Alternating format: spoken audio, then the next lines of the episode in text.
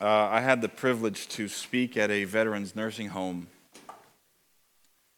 where I had the privilege and honor, if you, I can put it that way, to meet several World War II veterans. Yes, there's, there's some that are still alive. And uh, having that conversation with my daughter on the way back was, uh, was very interesting. Um, I asked her, I asked her, she doesn't know I'm about to share this, but uh, I'll ask forgiveness later.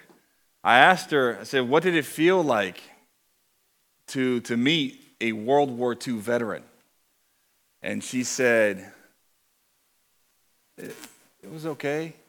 I'm like, well, why, why, do you, why do you give me that answer? And, and, she said, well, because it didn't happen that long ago. And, and I said, let's think about this for a minute.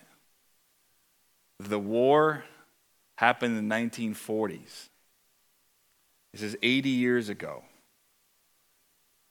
So that means that they were at least 17 years old when they went to war, and then I could see the light bulb go off. And then it was this moment of honor and awe and respect, just kind of in her eye was like, oh my goodness, these people were old. In a respectful way. And then when, when we talk, we were talking more about it, the gentleman that we met, I should have, I should have brought this, given the picture so Danielle could see this. This was a war veteran that fought World War II and Vietnam.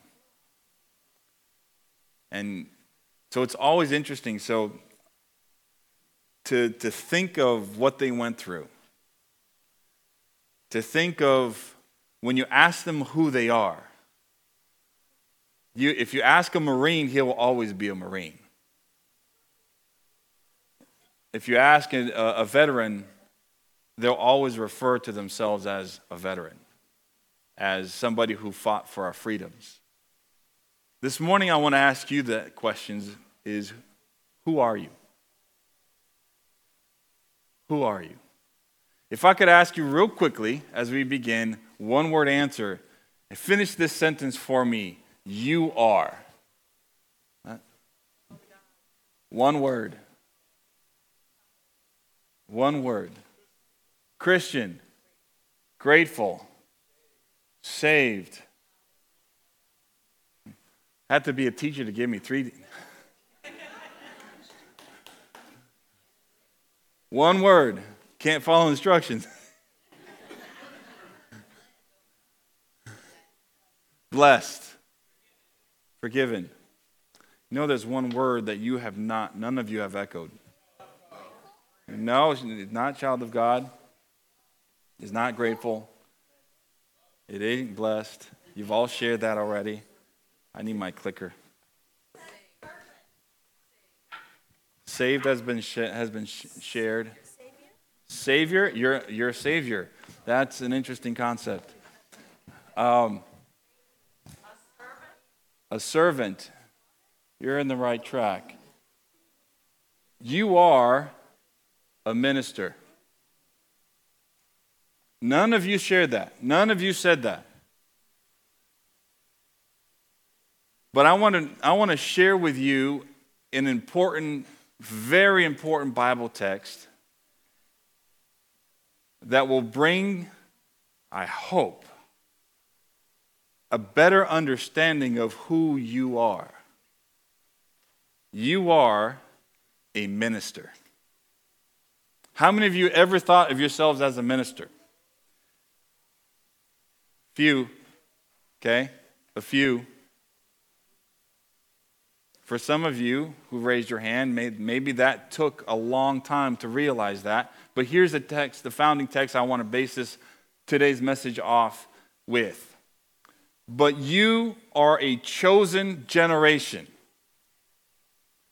a royal priesthood, a holy nation, his own special people that you may proclaim the praises of him who called you out of darkness into his marvelous light.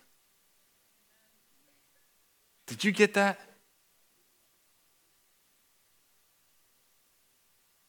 Did you really? You are a chosen generation, a royal priesthood. See, when you look into, the, into this letter, when Peter designed or was impressed to write, he had a specific target audience. You know who they were? It was not the Jews. It was actually, though many of them did write and read his letter, but when he wrote this, his intention was to get those who were non Jews and became converted into Christianity. His idea was if people read this, I want them to understand you have a sense of purpose and an identity in Jesus Christ. And I want you to understand that this purpose falls in line with priesthood. Now, the priesthood of that time was considered those who were the Sadducees, excuse me, not Sadducees, the Pharisees. They were the priests, okay? And their primary focus was holiness. There's a story of a particular rabbi that was getting ready for him to, to participate in, in the Day of Atonement. And as he was getting ready to participate in the Day of Atonement, 14 days prior to that happening, he began to make sure that he would not defile himself because any defilement would prevent him from participating in that type of ceremony. As this day approached, as he continued to make sure that he was holy and sanctified, at the very last moment, he withdrew from the ceremony. And when asked, what happened? He, his statement was, I stepped into a Gentile's spit.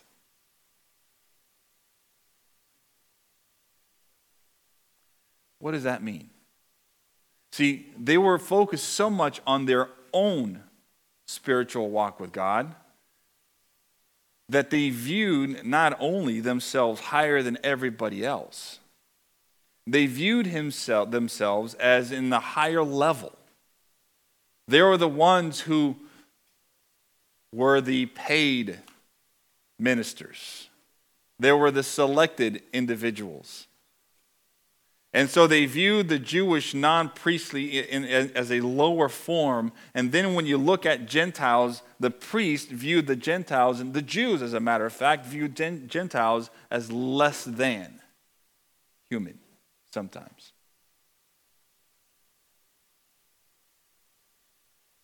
And so their primary focus was personal holiness.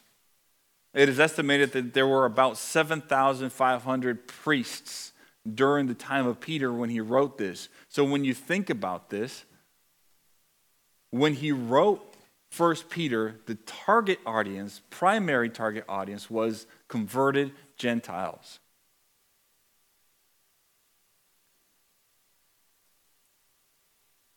But to have stated that you Gentiles are a, a royal priesthood, a chosen generation. Can you imagine the revolution, the spiritual revolution that that may have caused as a result? It caused such great impact to the matter that Peter was, when he was put to death and murdered, they were going to hang him on the cross. He said, it's, I cannot die like my Savior, put me upside down.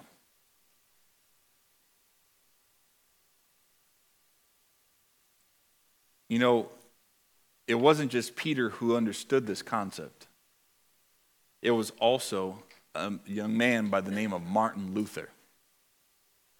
And this is what he wrote Christ does not have two bodies or two different kinds of body.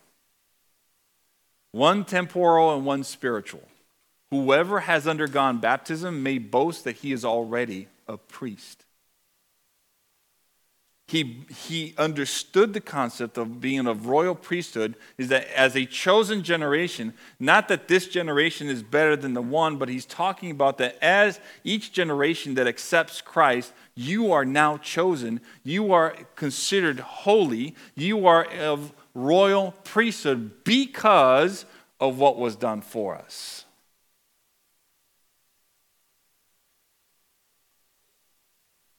So much so that this was one of the main factors that contributed to the Reformation back in the 15 to 1600s. Martin Luther was calling out the same idea that the Pharisees had in relationship to the, the, the Jewish people putting themselves at a higher level. Now, Martin Luther is saying, hey, you priests, you, you may have the title, but the Word of God gives us the authority.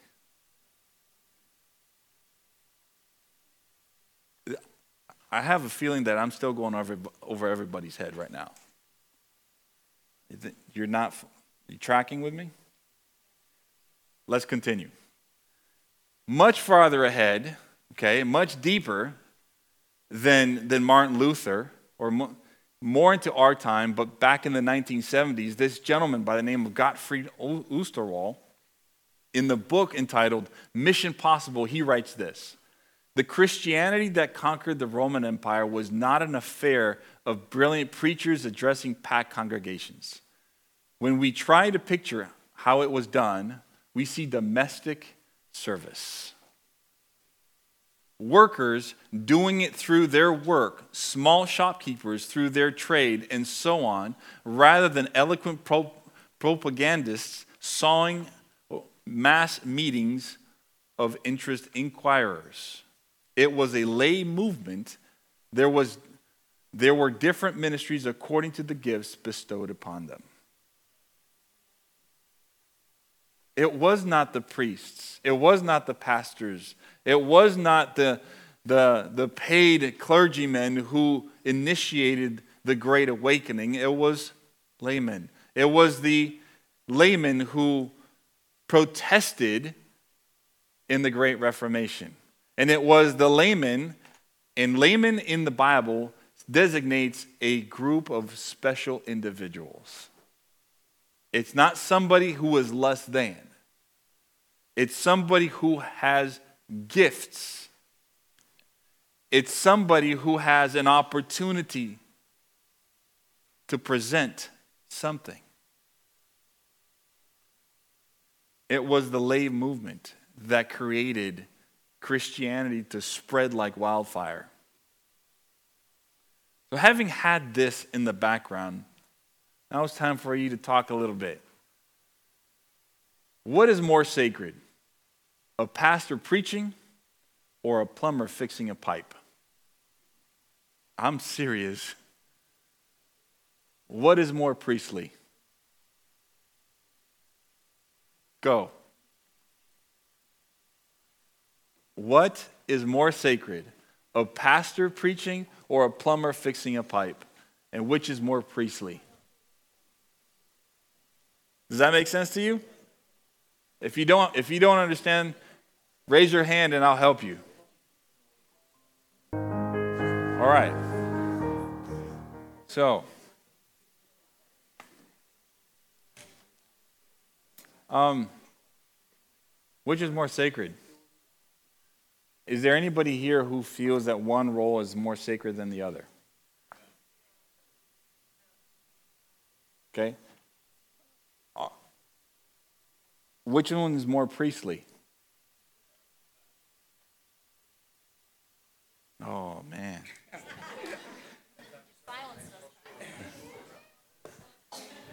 I think, I think some people are scared of sharing their own opinion. No. So, how many, think, how many of you think, yes, Loy? So to meet with the individuals I don't have a big enough um, he, they, oh. Um, he has an opportunity to meet with the individuals one on one. Number one, he's there to do a service, and it's not a service that everyone would want to do. So I know when the toilets at the school are clogged, I'm like, don't tell me, I don't, I don't want to know. It's not something that you want to do. So he's there to do a service, and not to mention, he's able to minister to the individuals on a one on one basis. And um, whereas a pastor, he's speaking to a congregation, but I think for the pastor, it's definitely more intimate, and individuals may be more willing to listen to the pastor. I mean, excuse me, to the plumber, maybe than they are to the pastor. So in that sense, he's more priestly. Okay, I, I like where, where you're going in there. Okay, all right, we got Rick in the back, then we'll bring it over this side. I'm sharing for somebody at my table that was too shy to tell. but um, her dad was a pastor, and he was visiting a family, and they wanted nothing to do with anything that he would share from the Bible. And one day on a visit, the, uh, the woman said, I've got so much trouble today, I've got a leaking pipe. And he says, Oh, where is it? And she t- showed him to it, and he says, Oh, I can fix that. And uh, so he fixed the pipe. So this is a pastor and a plumber. A plumber. So it really fits your story. And, um, and after he took care of that physical need for the family, they wanted to hear more about the Bible, and they ended up joining the church. Okay, amen. Amen. We have a couple of comments here. Uh, Sue, and then.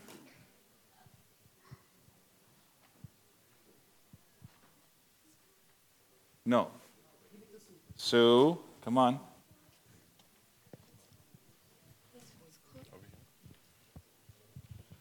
Well, when I look at the, when I was uh, thought about the answer, there is no difference between a plumber and a pastor.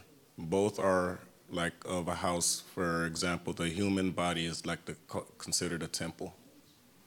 Okay. And when a plumber comes to the house, he brings forth water to the house and from the from the house.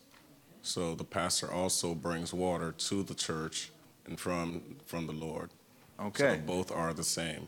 Both are the same. You mentioned you touched on some. Thank you. Uh, thank you for sharing some. You're connecting now with last week's sermon, where, where Rick mentioned and talked to us about we belonging to a, a body, right? There, there is many members. How many bodies? Remember what Martin Luther, we, I just put on the screen here for you. There are no two, Christ doesn't have two different types of bodies. So if we have different functions, there are many members. I see a little slice of heaven right here. Okay? We, have, we come from various backgrounds, different various cultures, various upbringings, various traditions. But in heaven, we're all going to be part of one body. And here on in this earth, we're also part of one body. Yes, it's kind of a trick question. But the reality of it is, unless we address it, this question has infiltrated our daily lives much more than we expected. Because we now we create divisions in our own minds, in our own hearts, because I would venture to say, because we don't quite really grasp the contextual reason for why we are priests, why you are a minister. What is that? I've shared with you many, many times before. This gentleman, he was my high school and uh, Danielle's high school math teacher, professor. Uh, his name Paul Krieger. And he wrote on my, on my yearbook, um, I think it was my sophomore year, he said, Art, you have great potential. As a matter of fact, my first sermon here in this church, I said, Naples, you have great potential. Some of you may remember that. The reality is, is when somebody has, usually when they tell you, especially to your face, is because they're your fan. they love you or they want to see you succeed. They want to see you thrive, right? But guess what? You know, God is your number one fan. When God is your number one fan, it means that He's there rooting for you, not against you. He's there making sure that you understand His, He desires good for you, not evil. He desires for you to be successful and not fail. But when we do fail, we think of ourselves as unworthy but let, let, me, let me share a little secret for you. You know what? Game is over. The fight has been won already. Maybe you need to let that sink in into your lives really each and every single day. The game is over. We're playing with a scripted ending. And God, why wouldn't God be our number one fan? Why wouldn't He want you to succeed and thrive and be successful? And we're not talking about worldly riches. We're talking about our spiritual well being and how that permeates and, and flows from our daily lives. Check this out. For it is God who works in you both to will and to do his good pleasures. It initiated with God. He's the one who set the plans in motion. Ephesians says, since the foundations of this world, there was a plan already established should something happen. Jesus didn't wait until, oh, shoot, Eve bit the fruit. Okay, what are we going to do? Let's call up a, a committee and see how we're going to play this one out.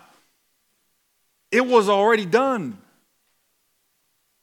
You think this is good news? Check this one out. Therefore, if anyone is in Christ, he is a what? A new creature.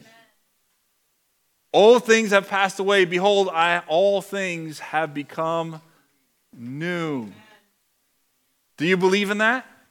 Do you believe that Jesus recreates in you a new heart? You see, oh, Pastor, but what if I fall? So what? The fact of the matter is, check this one out. For we are his what? Workmanship. Created in Christ Jesus for what? Good works. Now, let me just open parentheses here real quick. The good works is not something that you do in of yourself. You were created for, in other words, God has established that he, will ha- he has a plan for you, and the good works is for you to exercise his plan, which God prepared beforehand that we should walk in them. This is not something that you do to earn his favor. This is something that you do because he has already set the things in motion. He's already fought the fight. He's already won the race. That's why Paul could say, and now there's a, cr- a crown laid up before me be- because I have fought the fight. I have finished the race. I've kept the faith. And now, therefore, there's a crown set before me, not only to me, but all those who love his appearing. God has done the work. The, the problem is that we don't understand. We think that his will is, or he wants me to become a pastor, or he wants me to become a doctor, or he wants me. No, God will let you choose who you, you want to become. However, his biggest priority is for you to share the love that he has given you that is enabling you to be the person he has planned you to be. His will is not necessarily for you to be a fill in the blank. His will for you is to be somebody who walks in good works because of Jesus Christ. There's a billionaire by the name of Howard Hughes. Some of you may recognize him or the name. Handsome young man, billionaire, heavily invested in aviation, con- and contributed immensely towards the progress of science in the, in the realm of aviation. But somewhere along the line, he found out that germs were bad for you.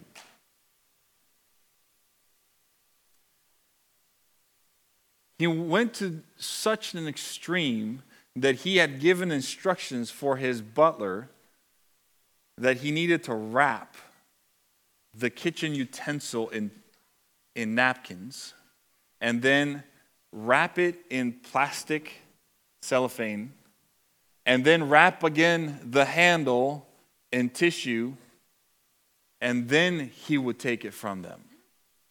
Because that's the only way that it was he would not contaminate himself. And then when he would eat he would just take off or peel, or, or peel off or tear off the, the portion that would go into the food as to not to touch the handle. This is the very definition of salvation through works. Because at the end of his life, this is the same man.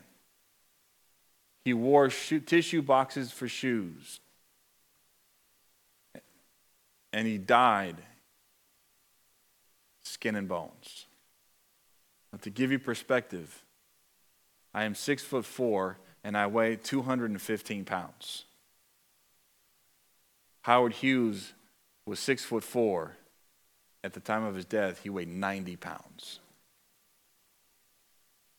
When we start focusing on the things that are the minors, when we start focusing on the things that are not what God has asked us to do, and we begin to do things for ourselves, we end up like Him, spiritually speaking shallow, not very deep. And we run the risk of not fulfilling the potential God has given us. Because there's a process. When you fall, you can get up again. Have you ever looked at a caterpillar? When it goes into a cocoon, it does not tell itself, become a butterfly. There is a process. We call this sanctification. It's a process of you becoming who God wants you to be. And it doesn't happen overnight, the same way that a caterpillar does not become a, a, a butterfly from one day to the next, there is a process, and all that caterpillar has to do is trust the process. Trust that God is going to transform it from a creepy crawly to a beautiful winged creature.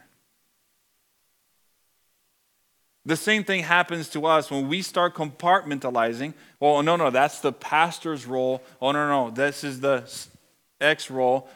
My job is only here. No. Peter, who was an apostle, who was not a priest, says, You are a nation, a chosen generation of royal priesthood. You have the authority under God to bring light to darkness. He has given you all talents and gifts to do that. That's what makes us unique. How do you do that? The only way to do that is to follow Jesus' instructions. When he says, Abide in me, remain in me, stay connected to me. Because you can't bear fruit in by yourself. John 15, verse 4 and 5 says, Abide in me and I in you, as the branch cannot bear fruit of itself unless it abides in the vine, neither can you unless you abide in me. I am the vine, he says. He who abides in me and I in him bears much fruit. For without me, you can do everything. No, but that's, that's actually what happens, you know? We think that we can do everything. Or am I reading that wrong? There are times where we think we can do we can manage things by ourselves. Especially when it comes to sharing the gospel. Oh, I got this.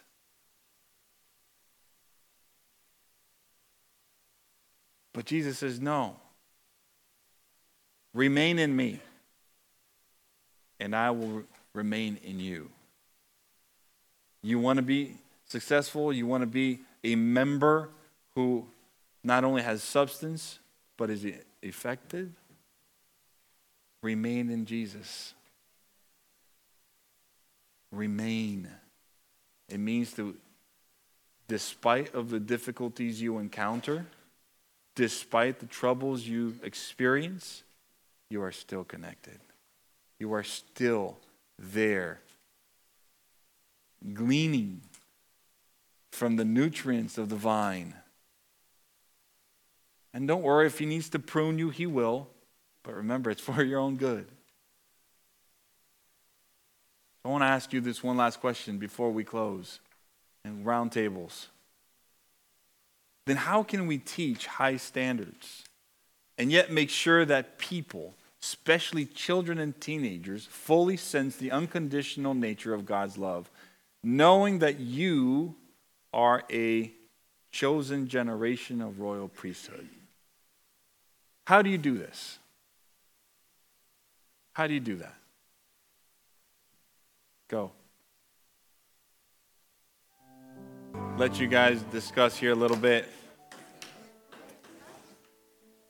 How, do we, how can we teach high standards and yet make sure that people, especially children and teenagers, fully sense the unconditional love of God? How do you do that? How many of you have come up with great formulas?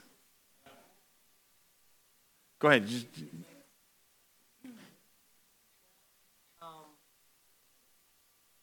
So starting at the home, right? Lord, yep. Pray together and tell them that you know God is watching everything. Even if mom and dad are not around, God is with you guys. Okay.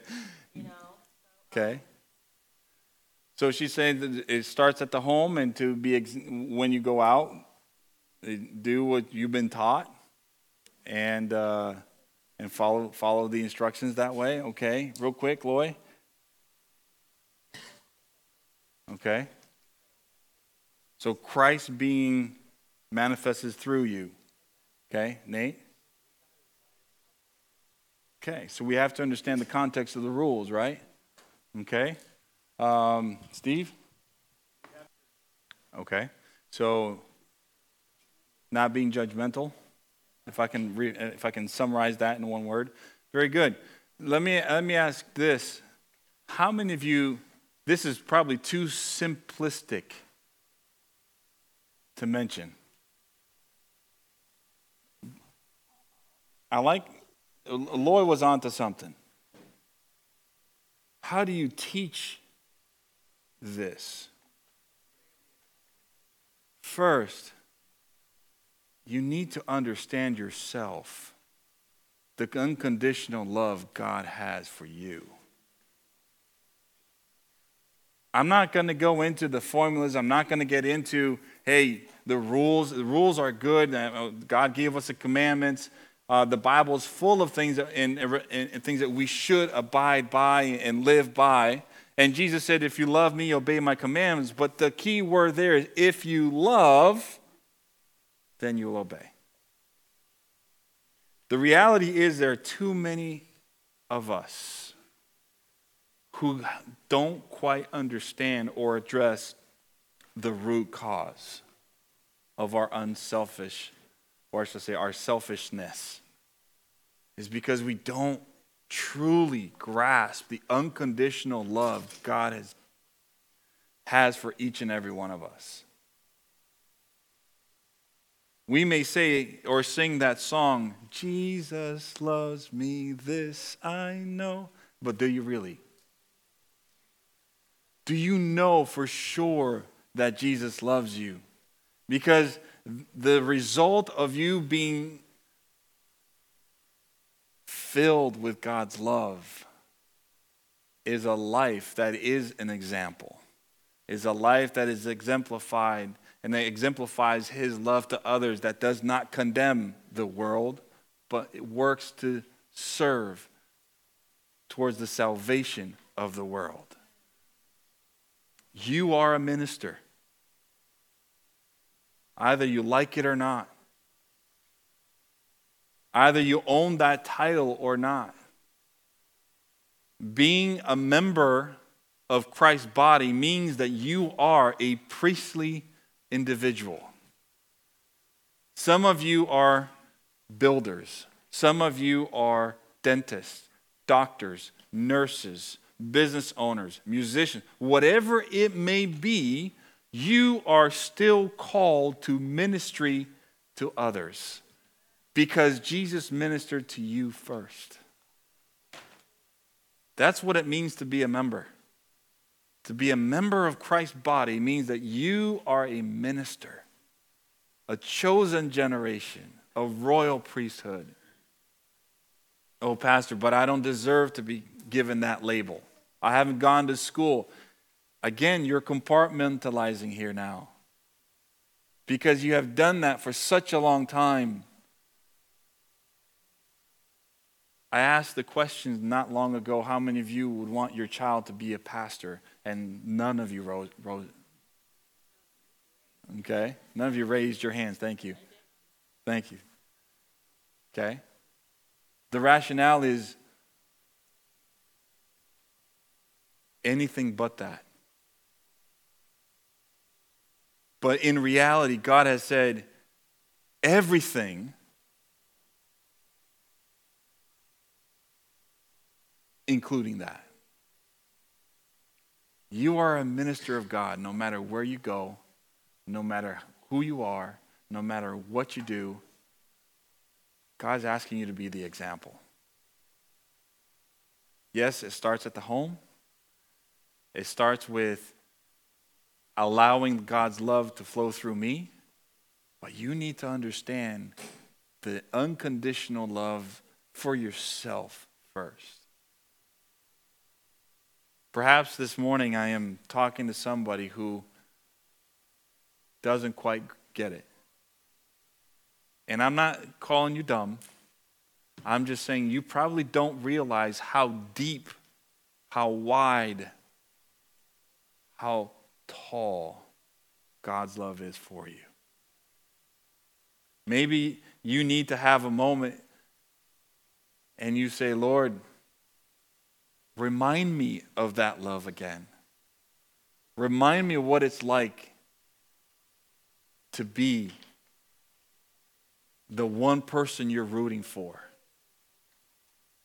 I had a, I had a, a friend in high school,